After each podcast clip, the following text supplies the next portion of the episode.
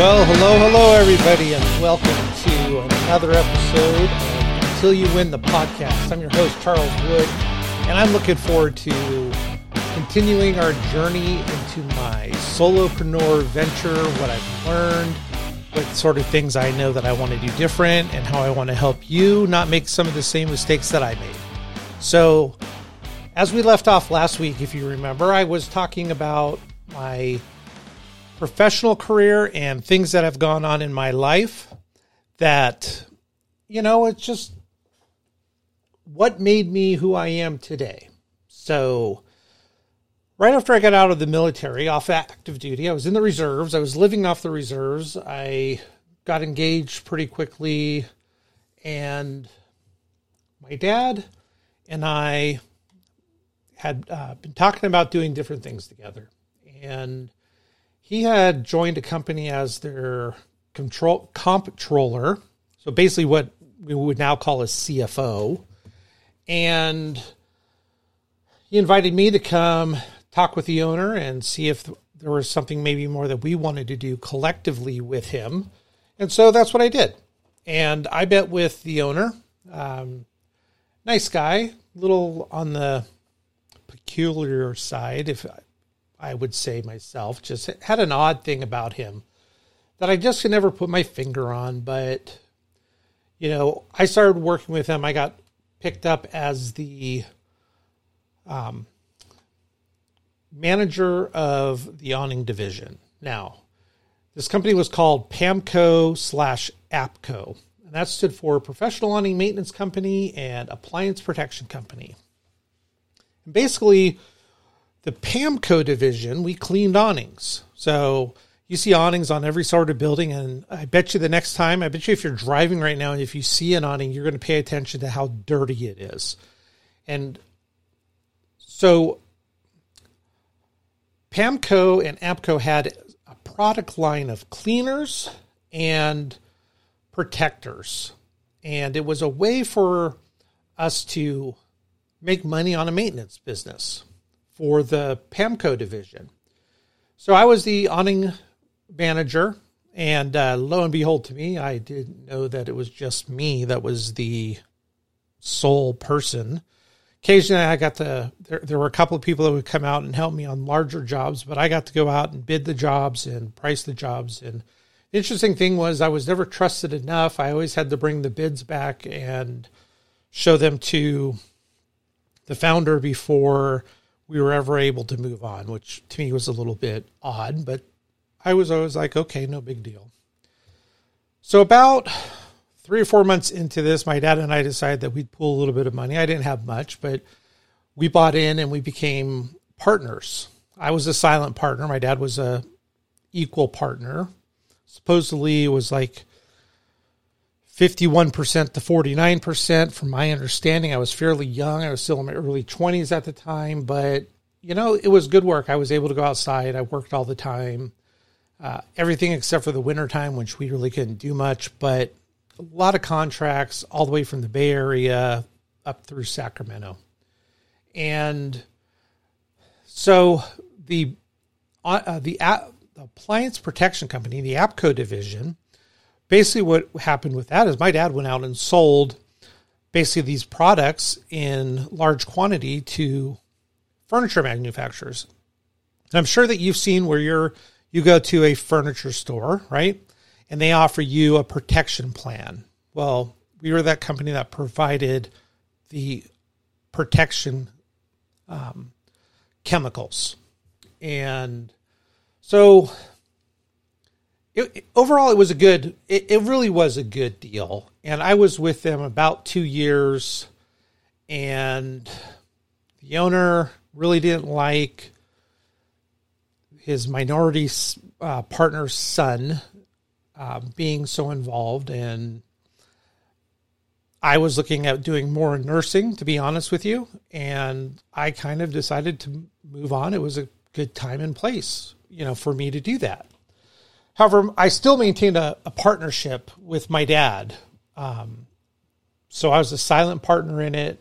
And so my dad and I, he had the majority share, he had the say, which was fine. It was perfectly great. And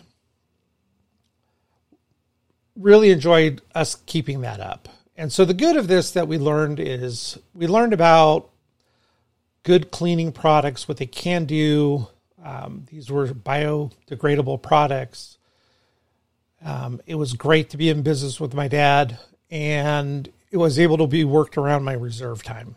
I mean, that's really what the key was. I had to be able to be to go at any time, and that was part of the reason also why I think they want not my dad, but but the other business partner wanted me out of this, which is I can I can understand.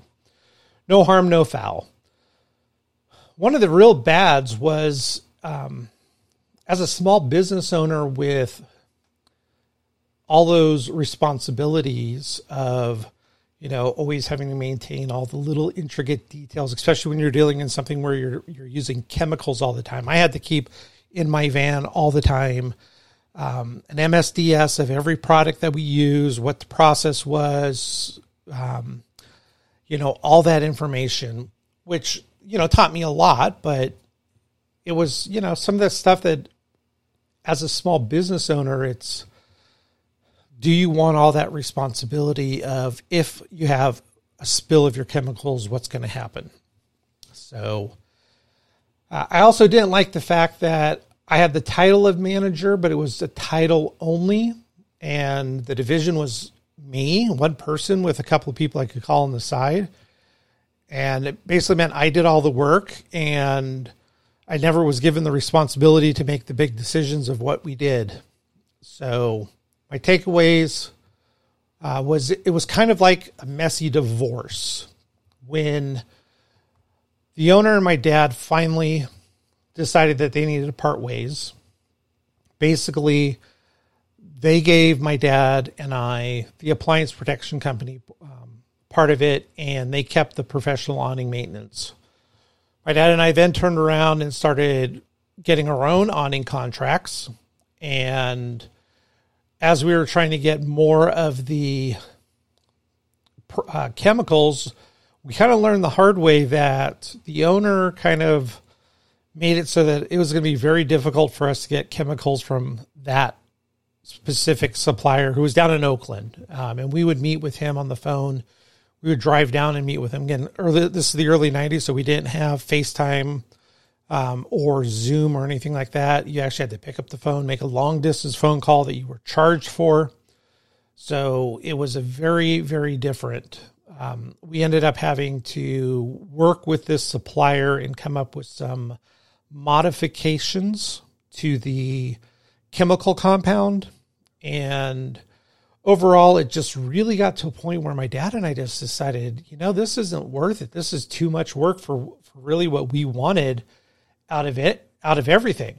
And so we finally decided to shut that business down and just stop doing it. My dad finished, uh, since he always took care of all the books and everything, he closed out all the books, he closed out all of our tax returns.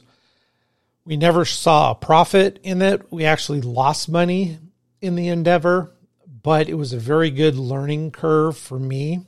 I know after that is where I actually challenged the nursing board. I passed, and as you heard in the last one, I uh, started my um, bad recidivism career with uh, California Department of Corrections and was in and out of working in prisons for the next uh, 25, 30 years.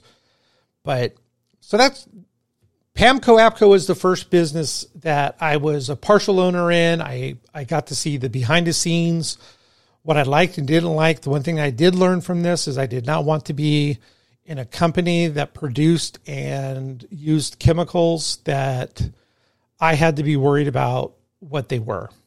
And that really taught me how to make sure I could move on from there.